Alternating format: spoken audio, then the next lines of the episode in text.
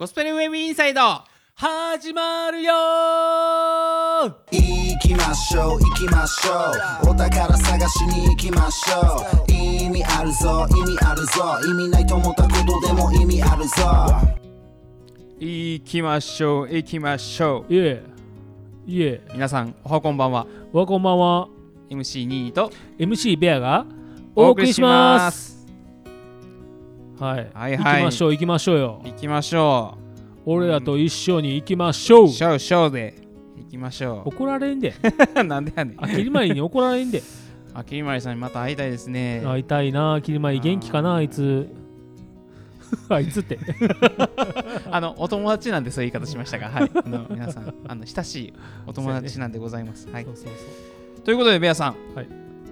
今日のお題最近のこととしてですね、はいなんかあのベアさんがお話ししたいことがあると聞きましたん俺でまた俺？えーそうあいいよいいよいいよ、うん、だってそうじゃないはですか、い、なんか最近ねうん。若い世代が、うん。あのーな自分の写真がないらしい。はというのはその最近この若い世代って10代とか20代前半の人たちってあ、うんうん。昔の小さい時もそうやしその青春時代の写真がうん。残ってないねんてちゃんとした写真が。えー。スマホで撮るやんか。はあはあ撮るんやけどあのインスタとかさうん。スノーっていうアプリとかあるやん。はあはあ。加工する写真アプリ。はいはいはい。あれの写真しか残ってなくてうん。原本の写真が残ってないねんて。あの実存実物のその写真って言いますかその加工してない、そう無加工うんうん、の普通のまさ原,、本。の写真がないねんて。だから、うん。当時の10代の自分の本当のし写真っていうか自分の顔がうん。残ってなくて、うん。加工した後のか写真しか残ってないねんてはあはあはあはだからさ肌がすべすべとかさあ形がさシュッてしてるとかさうんうんうん。もうあのなんていうの顔の輪郭が違うとかさうん。ちょっと目が大きいとか。そうそう。でちょっとチークが入ってるとかさやっぱそういいう写真しか残ってなくてえ。ー自分の原本となる写真が残ってないからその結婚する時とかに、まあ、20代半ばで結婚しますとうん。なった時に自分の過去の写真とかが加工した後の写真しか残ってないからなんか全部同じ顔に見えるんやって。あそうなんや。なんかそれでで寂しくなったっていうのを聞いたことある。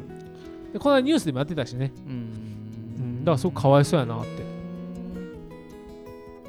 かわいそう。確かに。なんかしかもほらこのコロナでさやっぱり今年の3月の半ばで一応マスクの規制が緩和されるってことで、まあ、マスクはまあ自由になったわけですよね。はいはいで、あのーやっぱりマスクを着用を必ずしないといけないこの3年間があったわけですよね。うんでこの3年間の中で、まあ、小学校も中学校も高校も大学も含めてやけれどもやっぱり入学してから卒業するまでマスクで生活してきたら、うんマスクだけの顔しかお互い知らんから、はいはいほんまの顔がわからんと。あうんだからそれで卒業していくから結局次会った時に「お前誰やったっけ?」ってなるわけですよ。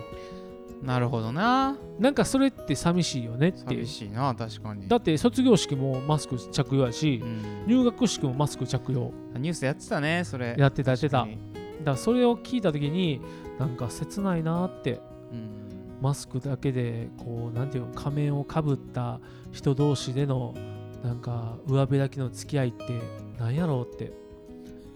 僕らの時代とは全然違うけど、あまだまだ僕らの時代ね。うん。うん。僕らの時代はねはい。マスクなんか関係なかったし。まあそうだね。ね。お互いに顔と顔を合わせて目と目を見つめ合って 互いに目キャンキャンキャンってさせながら会話したあの青春時代最高やね。突っ込んだ方がええのか。2位にはね一つ上の彼女おったし。もうやめてくバれレンタインでチョコ回ってたし。やめてくれもう。巻き巻き込んでいくで。そうなんかでもそのマスクマスクって話知ってるけどまあのこの前とかあのマック行ったんですよマクドナルド。おうマクドナルド行ってきたんマですか？クドナルドはい行ってきて。はい。でも普通に高校生の頃はあのマスク外してめっちゃ喋ってたけど。やっぱりあれかなこのニュース番組の時はそういう風に言ってるけれどもほんまに仲いい子たち同士ではマスク外すんやな多分、そうなんやろなってちょっと思ったよ、うん。だから仲いいっていうか仲良くなった子たちだけでマスク外して。て顔と顔合わせてるんや。うんうん。だからキャッキャやってる部分もあるんやろうなっていうふうに思ったけど。うん。なんかそれは多分あるんやろうなって思うし、うん、だってなマスクを理由にしてさそういう青春時代を過ごしたみたいな,、なんかゆとり世代じゃないけど、昔ほらゆとり世代って1年か2年ぐらいあった時あったやん、あの時ってさあの勝手に政府の人間たちらがゆとり世代ってつけて、そのお休み期間を増やしたりとかして、あのー言ったら学歴っていうのか、うん。あのー言ったらそういうなんていうのなんていうのこう学んでいく期間をこうゆとりとして出したことによって、あのー知識不足とかそういう知恵がついてしまってなんていうのこう社会にも影響しますよみたいなことの世代になったわけやんか、だから今後もマスク世代って言われる時は来るんかなと。こコロナ時代って言うからさ。それは確かにかわいそうな面あるよね。そうやね。でもでもマスクしてるからって言ってなんか顔知らないからどうのこうのっていうのはちょっと寂しい話やけど、まあ写真撮る時もマスクつけるてるもんな確かに。つけてるよね。いやだからほらコロナ始まった頃とかさ、うん。集合写真撮りましょうとか言ってさ、うん。集まってもさマスクで集合写真ってなんやねんって思いながら やってたのがさすがにそれはあれなんで、ね。マスク外してあの黙って撮りましょうっていうのができて、まあ、なんとかギリギリマスクない顔を知ってるみたいそうやなのは実際あるねよね。だって眼鏡つけてさマスクしててさやったらさあのー将来会った時にマスクはつけてたとしても眼鏡外したら分かれへんもんね 結構変わるよね。この人誰？みたいなやっぱそういう意味で弊害があるなっていうのは思いますけれども。そうですよねうん。そうやけどなんかあの、うん言ってマスク外したいってあの外して生活するっていうのが今なんかこうまあ面倒くさいっていうか煩わしいっていうかそういう人も結構増えてるんちゃうかなっていうのは思いますけど、ね、そうやね。本当に。うん。だから今ねこうやって配信されてる時ってもう6月うん。になってくるからやっぱりもうマスクは緩和だいぶされてるし、自由につけていいよってなってるけど、うん。あのー僕のねその教会のうん。来てくれてる人たちにあのマスクの緩和についてどう思いますかって聞いたら、あのみんな、まあ、僕のところの来てくれてる教会の人たちはみんな女性なんですよ、うんうんうん。みんなマスクつけるって言ってた。そうなんや。その理由は？やっぱり、あのーマスクってななんていうの、まあ、もちろんそのインフルエンザとかそういうコロナとかはもちろん防げるのはいいんやけども、ん花粉症とかもあるからその影響もあるし、うん。あと化粧するのがめんどくさかったりする時あるんやって、はいはいはいはいもう眉毛ピッて描いとけばいいやみたいな時もあるんやって。はいはいはい。だから、ま、あのマスクはあの常に着用しておきたいみたいな、まあ自由やからねそれはいいっていうのもあるしあと電車乗るから、やっぱりマスクって必要やなって思ってしまうんだって。満員電車を毎朝うんね揺られて仕事行く時にやっぱつけるのが必要やって。まあ確かにでもあのーマスクって便利であのひげを剃らんでもさ 大丈夫みたいなさ。そうそうそれはあるよね。だああの男性もありますよね男性絶対あって 僕の場合はうん。そのひげを剃れへんかったらマスクが引っかかるねん。滑り止めなんねんか、はいはいはいだから滑り止めになるからこうこうずれへんねん、うんうん。でも添い立ての時って、うん。マスク着用したら滑んねん。あーははは固定されへんねん。はいはいはい。それがちょっと最近分かってきてう、んあひげ剃らんくてもいけるなって思う時が結構ある。まあ大事な時はもちろん剃るけうんうんうんうん。ど身だしなみという意味では。いや僕もねだからあのー日中誰も会わへんとか、うん。コロナ前はマスクひげは基本全部剃ってたわけですよ、なるほど。全部ね、はいはい。だけどあのコロナになってマスクいつもつけるってなってからは、うん。人に会わへんにやったらうん。マスクから漏れるところを剃りましょうっていうのを一時期やってた時があった。そうやね。ん。まあ、そういう便利さはあったりするなっていうのって、だだけど。からまあマスクが全て悪いわけではないってことだよね。それ悪い要素言ったけど。ね まあまあなのでそうなかなかねマスク外してよくなるんですけど、うん。まあこう外すのも勇気いいなっていう話ですね。そうなんですよね。まあそれが必要な時もあれば必要じゃない時もあるからまあそこの良し悪しはねおのおの決めてもらって、うん。ね、着用すればいいと思うし。えっと誰っすか？ほんまや誰や？まあでもなんかあのマスクしちゃうからなんていうかか自分を隠せるとかっていう要素もあるなーって思うのではい。それはなんかあの気をつけないとなんかこう自分じゃない作った自分をずっと維持できるうか感覚、うんまあ、それはなんか自分とし自分も気をつけなあかんなっていうふうには思いますけどね。なんかこう作ったイメージでうん。あのこういけてしまううん。怖さっていうかなんかこう表面的な付き合い方とか人との関わりになる要素にもなるのかなっていうのはなんか怖いなっていうのはちょっと思ってますね。おーさすが牧師ですね。あそうなん？分からへんけど。いやーあでも教会とか教会でもさこのこの中で来るようになった人たちとかなんかは教会に来てるんやけど他の人らとこうあんまり分かれん分からないっていうかさ、ん。こう親しくなれないっていうようなこともあって、なるほどね。あのやっぱりマスクしててあんまりね顔どの人なんか覚えられなかったりなかなかやっぱその距離取りにくいあーでもそれはあると思うっていうんまあそういう意味ではなんかこうマスクを外し外すだけでもないと思う。んですけど、うん。それに象徴されるような距離感みたいなのをちゃんとこう自分たちがあの外していくことをしないとひょっとするとある人との関係は非常になんていうかそうやな距離近感くはならないってそうやね。そんなこともあんなってそいううのはあると思うな、う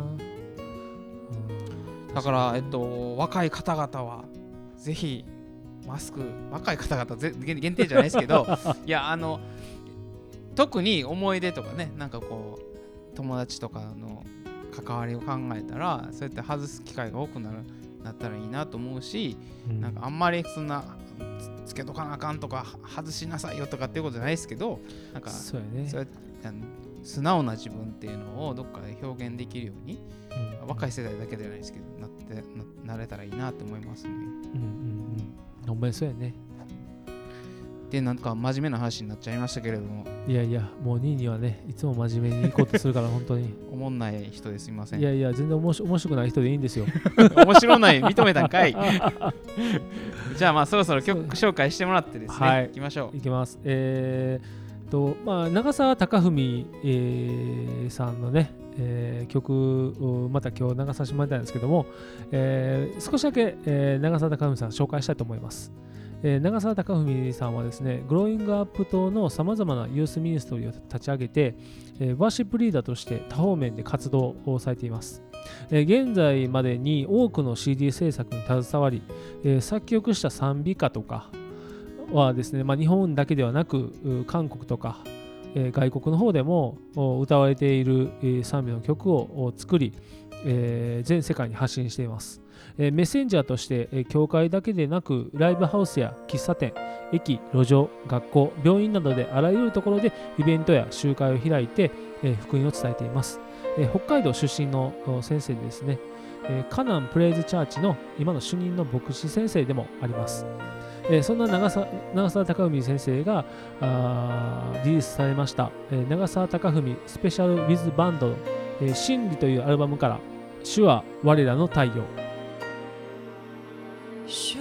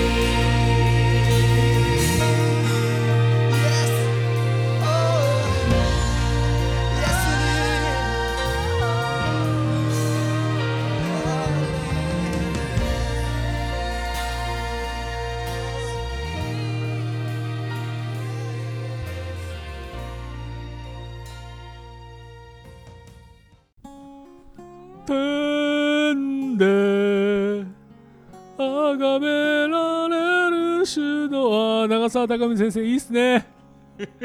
めっちゃええ曲や。ええ曲。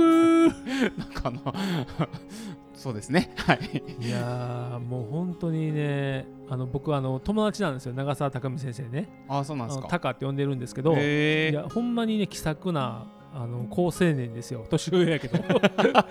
僕い一個年下なんですけどね。え一個なんですか？はい。いえ？一個僕の一個上なんですよ。あの長澤高あ美そんな年齢なんうちですか？うちの奥さんと同い年で。僕もうちょっと僕より上かと思ってた、はであの昔ねそのうん。長澤高美先生が、い、あの福音派のはいはい。あのグループとペンテコステのグループをうん。一緒にごちゃ混ぜで、うん。あの集会しましょうってやったのがリバイバルジェネレーションっていう集会を15年ぐらい前にしたんですよ。はいはいはい。でその時にあのみんながリーダーを集めるっていうことで、伝道師とか牧師とかを集めて、うん。みんなで集会開きましょうってやったのが、リバイバルジェネレーションっていうのがあったんですよ。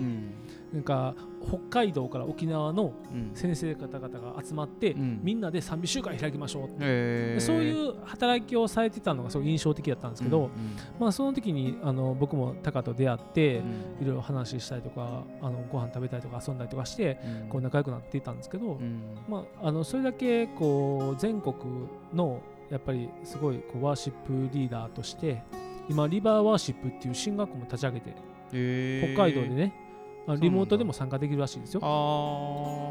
それぐらいなんか大きなこう働きもされているということで最近すごく活躍されております。はい。どうぞ皆さん聞いてください。はい。ということではい。皆さん教会あるあるっていうことですね。お教会あるある。何かな？ですけども何が出るかな？何が出るかな？ってこれで怒られるよな多分。ああの番組終わったから使えるのかな？ほんでほんで？ほんで？教会あるある。はい。楽器できる？え楽器？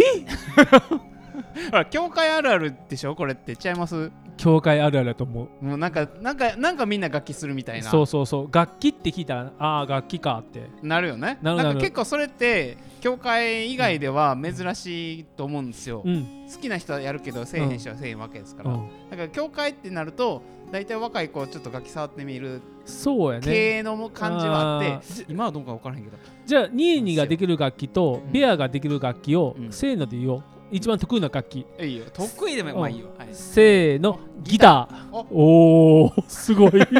あそうなの？えちなみにそのギターって何ギター？えっ、とアせーの。でコースティックとかさエレキとかあるやん。せーので言おうせーの。アコギ。スティック。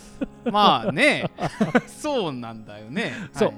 アコースティックやね。うん、得意っていうほどでもないけどまあ、うん。たしなむよね。そあまあそうやね。たしなむしあのーハマってた時はようやってたね。うん。えいつ頃からですか？僕は中学3年生。それ教会行く前からやんな教会行く前やね本当に。教会行く前に一番最初に覚えた曲っていうのが、うん。あのビーズの「Don't Leave Me」っていう曲知ってる？それってさアコギなそれ。あれアコギであそうなの？あのさ最初の初心者がやる最初がね楽譜のうん。ところに「Don't Leave Me」があって、そのなんかペンタトニックスケールっていうのがあってそのペンタトニックスケールを学ぼうみたいな、アコギでやんの？アコギでやんねん。あとあとであとであとで弾いてあげるよ。そうなんですってそれを覚えてる覚えてて それをやったのがきっかけかな、えー。けど何回も挫折した。なるほど。もう最初触るのも嫌やった。うん。で2位にも？僕はもうあのー教会で教会に行ってたからギター始めたっていう感じでしたあね教会がスタート？うん教会であの知ってる人も知らん人もいると思うんでご説明するんですけど、はい。あの大体教会はあの10代20代ってなるとあのそういうえっとまあその年代の人たちが集まってええええ。集会したり勉強会みたいにするんですよ。ええね、ええで教会学校とか言ったりするんですけどええ。その僕が中学生の時中学生ぐらいの時にうん。あの中学生の時にほ中学科っていうのって中学生集めてみんなで毎週、あのちょっと聖書の勉強しようぜっていうのをちょっと上の世代のお兄さんお姉さんがやってくれてはった。なるほどなるほど。でそこの上のお兄さんうん。当時まあ言っても20代30いってるかぐらいの人ですよね、うん。がギターを弾いてはってあの教会の中で歌う賛美ね。あの歌をギター弾きながらこうみんなで歌ってたでそれを見てて僕らもやりたいなやろうっていう感じで僕らのドーンどなるほど。ツ世代の男の子たちもギター買ってやりだしたっていうのが初めてだから中2ぐらいの時に初めて。かおー。じゃあそれってな。やっぱりかっこいいなとかあった、そうだねかっこいいっていうのはあったし、うん、でちょうどその時にあのバンドム世間的にもバンドブームが来とってだからそこからバンドしたいやろうっていう感じに僕は流れていった。フォフォーク世代やね。フォーク世代ではない。フォーク世代 どんだけおっさんやねん フォーク世代のそうフォーク世代の人がうん。僕らにそういう姿を見せてくれたんで僕らもギター触ってみようっていうふうになって。なるほどなるほど。当時だからあの一般的にはあのエレキとかああいうバンド系じゃなければ例えばうん。あのあでもバンドか。ミスチルとかね。ミスターチルドレンとか。うん。なんかそういうやつが流行っとってうん。そういうのをこうみんなでギターで練習して歌ったうんりとかうん。してましたね。なるほどなるほど、うんまあ似たような世代やから一緒やね。本当に。でも教会ではい。初めてその覚えた曲とかあるん？その弾いた曲とか。覚えてる？中学時代ねだから。覚えてへんな。あの何しか G, G コードから入ったの覚えてる。あー C G じゃなかったっていう。あそうなんや。俺 C からやねまあ大体 C やんな、そう基礎が C やねんか、うんうんで C でな覚えたんやけど、うん。C の曲ってさ、うん。F が入ってんねん。あーまああのあのコード進行的にうんうん。F が必ず入んねんけど、うん、F でつまずくねん。うん、F ね。うん。そうそう。だから F は避けて僕なんかは G と D とかあとなんか絡ましたやつでや。やってた。そういう曲を選んで最初練習、多分教えてもらった人がええ人やね。うん、あの女の人が教えてくれはった。ああそうなんや。ちょっと上のその一緒にやろうって言ってくれてほはいって。ちょちょっと。私も分からへんけどお一緒にやろうって言ってくれはったからう。んはい。ってやった覚えてるそれちょっとあれやね。あのー、不純な動機から始めよういぐらいなや不感じ純でもないけでどでもあの嬉しかった。やっぱちょっとね世代その思春期ですから。うんまあそうやね。思春期はそう。上のお姉さんがやろうって言ってくれたら断られへんわ。やろう一緒にやろうって言われてそうやね。断られへん断られへん。ニキビブツブツの顔で。いやいやいやいや。まあでもそれでもね、うん。その楽器を始めたきっかけでうん。でギターを弾き始めて今でもずっとしてる、まあ今はもうはい自分礼拝の時とかねいろいろあ総楽も必要がでも僕は最近触ってないかな全然、うん。この間触ったら指がさうん。もう弦の跡がついてうん。痛かった。ね。ね。そうなんですよね何やろギタータコっていうんかなあれ。はいはい。なんかすごい痛かったわ。コードは覚えてるけど、うん。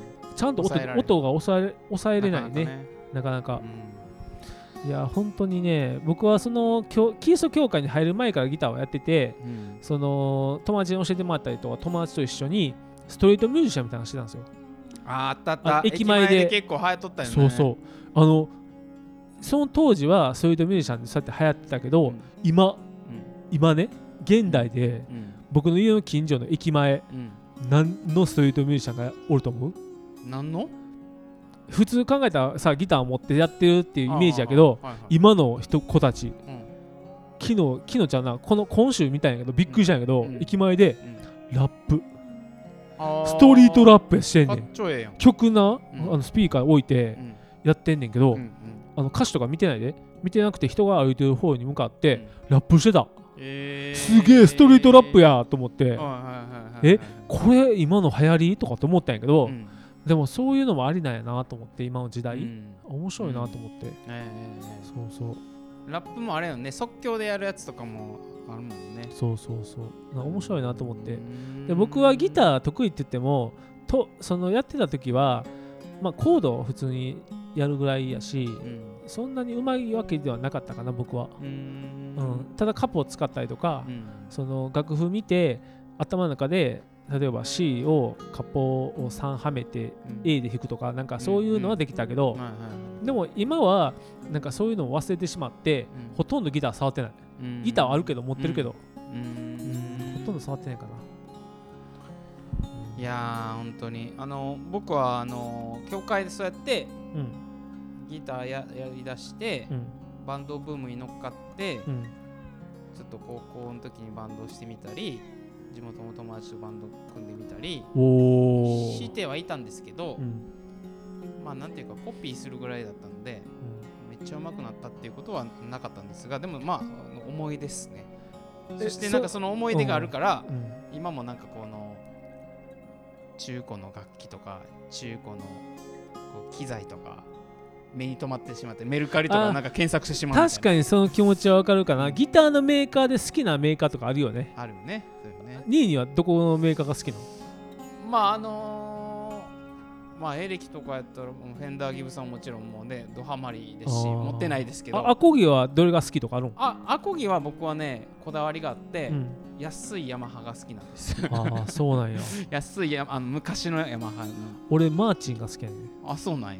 マーチンっていうメーカーがもうあの好きやねんけども、うマーチンっていうメーカーさんは、はいはい。あの木一本から丸ごと作るっていうのがモチーフやねんて。はいはいはい。だから木丸ごと一本から作るそのギターっていうのがすごくカラッとしたいい音が鳴るっていう。あーでマーチンの DM っていうそのメーカーがあるんですけどうんそれを前持ってたんですよ。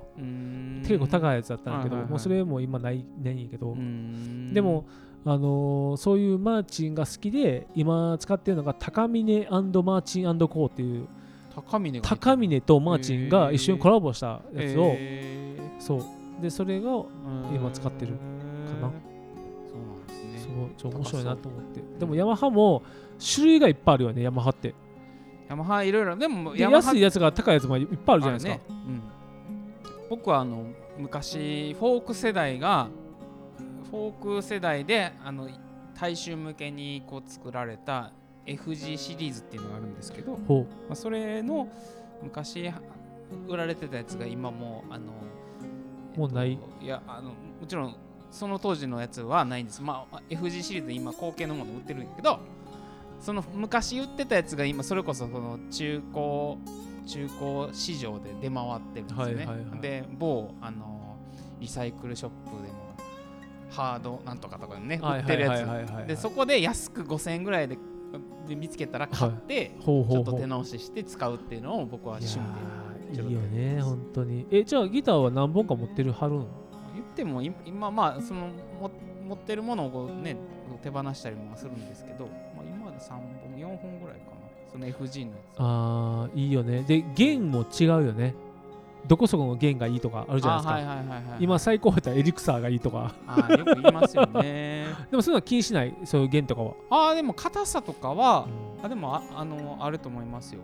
そんなにでも頻繁にかあの交換してへんから。あどれがいいっていうほどあれですけど。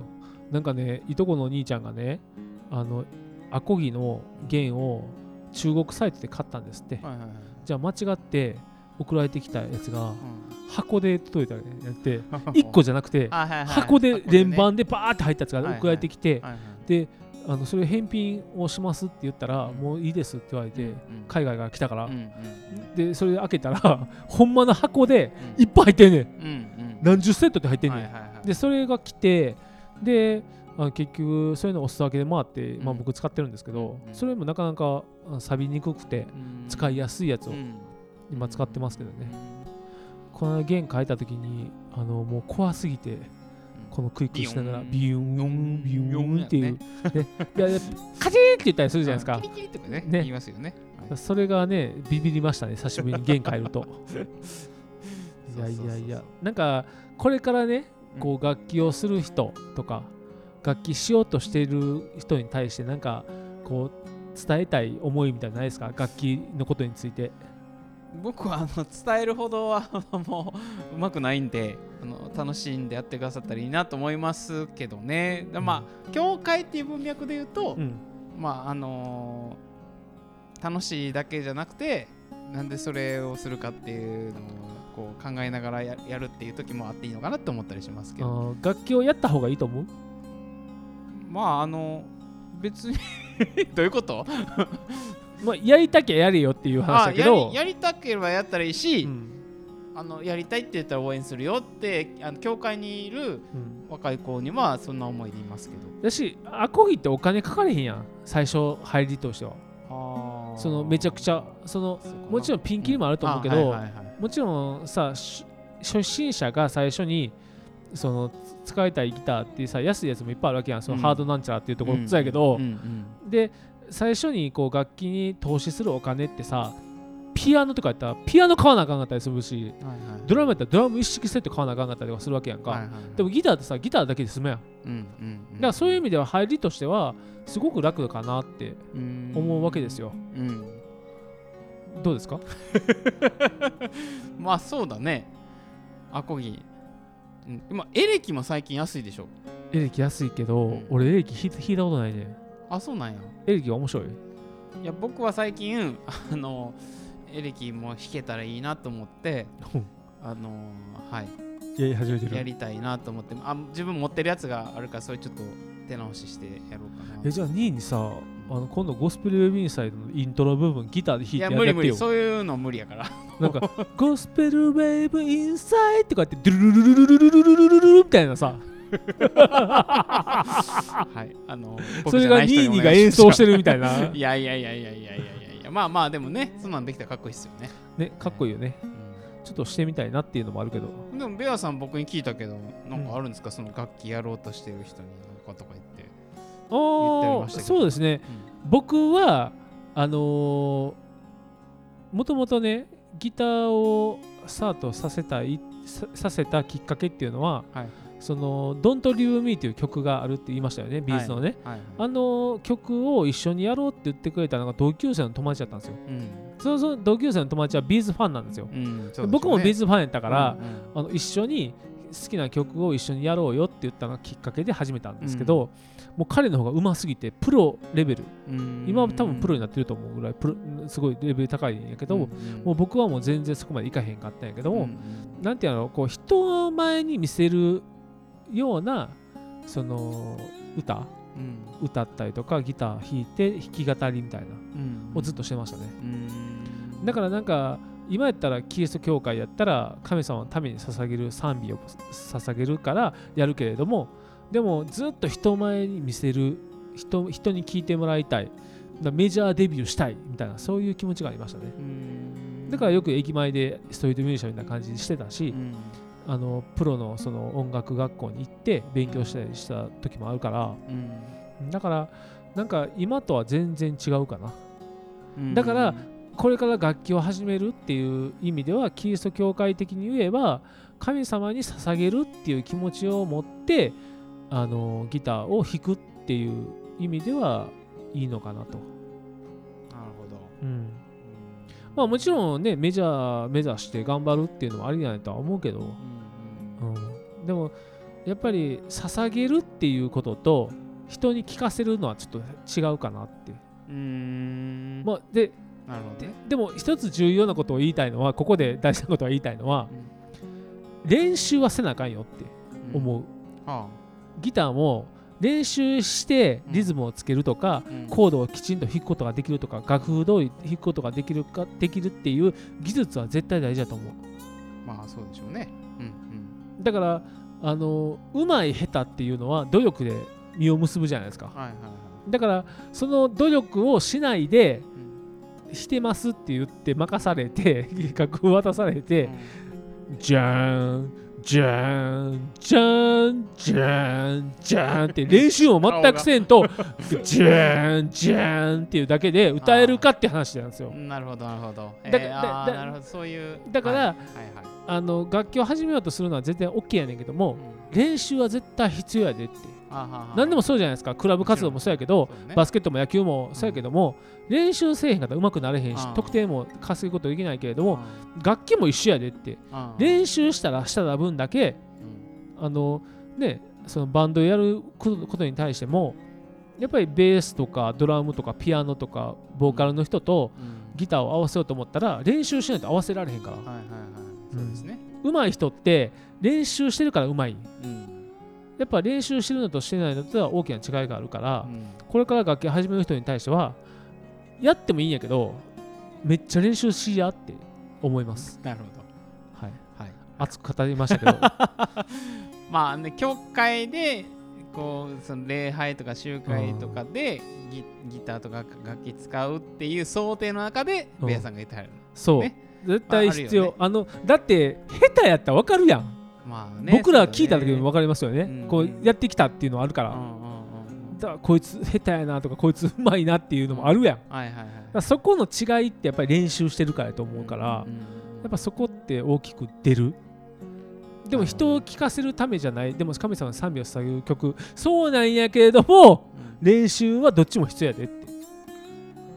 あのーなんかでも僕はなんかそのきっかけは、うんどこでもええええやろなって思ってる方なんですよ。うん。そのまあ、さっきもあのあ不自由な動機で始めた。君一緒に練習しようって言ってはいって言った流れもあるけどはいはいはい。最初はやりたいとかあの、うん。なんかこうまあモテたいじゃないけど、うん。みみんなみんなの前でやりたいとかっていうのでいいかなって。で僕は結構そういうふうに10代の時にうん。教会とかでギターひ弾いて披露する機会を与えてもらったんで、うん。なんかちょっと調子に乗ってできたなっていうのがあってうんなんかそこから、まあ、さらにそのなんていうのこのそう弾いてる曲とか歌ってる歌の意味とかをあの分かってあのできたらいいなっていう感じがありますけどね。賛美の曲って特にそうやんね。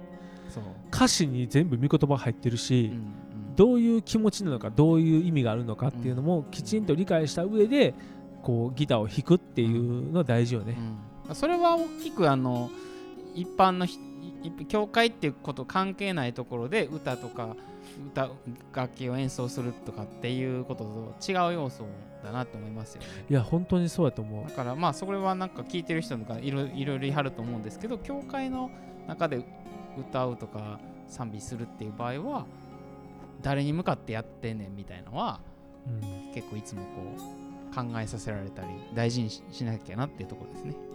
アーメンです。で、はい また真面目になって いつも2位に美味しいとこ持っていくよね。美味しくはないけれどなんか俺最近ずっとラジオ編集してて思うんやけどさ あのなんか俺が全部悪者役とか悪なんかさあんまりなんていうのこう応募した感じでさ行って全部美味しいとこ持っていってるよね。そんなんちゃうけどごめん。別にいいけど。いやいやいやいやいやなんかキャキャラ的にそうなってしまってすいません。いいなキャラがそういう風に出来上がるっていいな。本当は逆やのに。ほんまはね後で毒づいてんのはこっちやっていう。怖いな。人間って怖いな。裏腹でございますね皆さん。私を信じないでください。は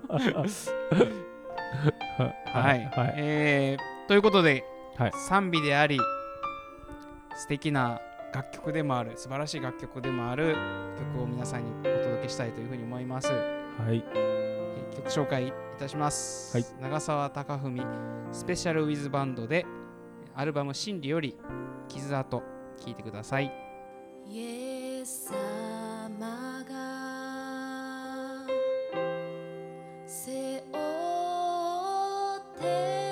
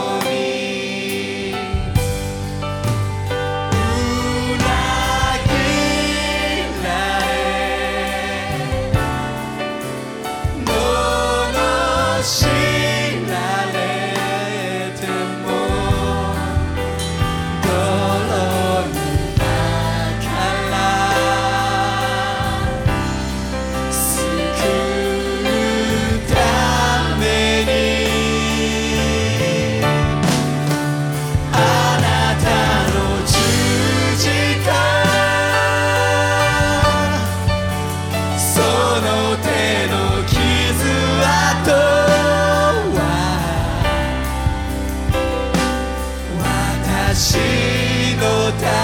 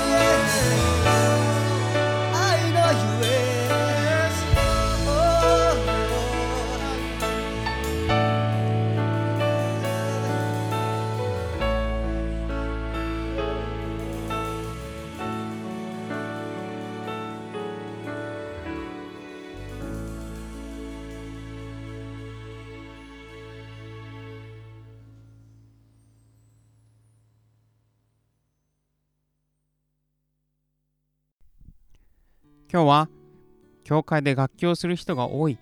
そんな話からそういう楽器を使った演奏や伴奏をすることの姿勢そんな話になっていきました。教会に通いクリスチャンとして生きる人たちには今日の話は奉仕についてだと思われたでしょう。それでこの奉仕についてちょっと考えたいと思います。奉仕という言葉は普通ボランティアとも言い換えられて自らの意思で無償で誰かのために良いことをする。そういうことですね。でもクリスチャンが教会の中でする奉仕についてはどこかそうしなければいけないもののように捉える人もいるでしょう。奉仕としてする楽器伴奏もお祈りもまた献金もどこかそうしなければいけないそれを怠ったなら神様から良いものを受けられないそう感じて半分強制力を感じながらしている人も多いのかもしれません聖書にはこのような言葉があります。何をするにも人に対してではなく、主に対してするように心から行いなさい。奉仕として誰かのために自分を差し出す、相手に仕えるというのは結構重労働だと思います。特に相手の必要が自分に見えているときはしんどい。良いことをしないといけないと自分にプレッシャーを感じるからです。でも覚えておきたいのは、そこであなたが良い行いをするかどうかは自分で決めて良いということです。そして、クリスチャンがその良い行いをする動機は、自分が先に良いものを他から受けているからだと覚えておきたいと思います。主に対してするようにとは、自分のことを命を懸けて愛してくださっているお方に対してするようにという意味です。イエス・キリストを自分の救い主として信じたとき、その人はイエス様の愛をいただくものになりました。そうして自分がいかに愛されているかを味わっているので、今度はイエス様を愛するものになっていく。そして、その愛する思いはイエス様以外の今自分の周りにいる人にも向けられる。そうして他者のために何かをする。それがクリスチャンの奉仕の姿勢なんですね。だから私たちが楽器の伴奏やその他どんな奉仕をするのもイエス様に対してするのであって積極的なものであるのが自然です。イエス様の愛を知りますます良いことを行うものになりたいと思います。あなたの人生の上に神様の祝福が豊かにありますように。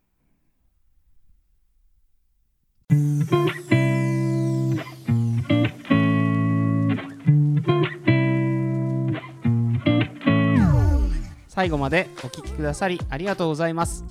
本日も自由気ままザックバランに信仰の世界を語りました。ゴスペルウェーブインサイドでは皆様のご意見ご感想をお待ちしております。より多くの方々に喜んでいただけるよう励んでまいりますのでぜひホームページよりメールをお送りくださいまた番組内でかけさせていただいた楽曲はクリスチャンアーティストのご好意によるものですこちらもホームページにて紹介していますのでご覧いただきたいと思います。それではまた次回お会いしましょう。バイバイ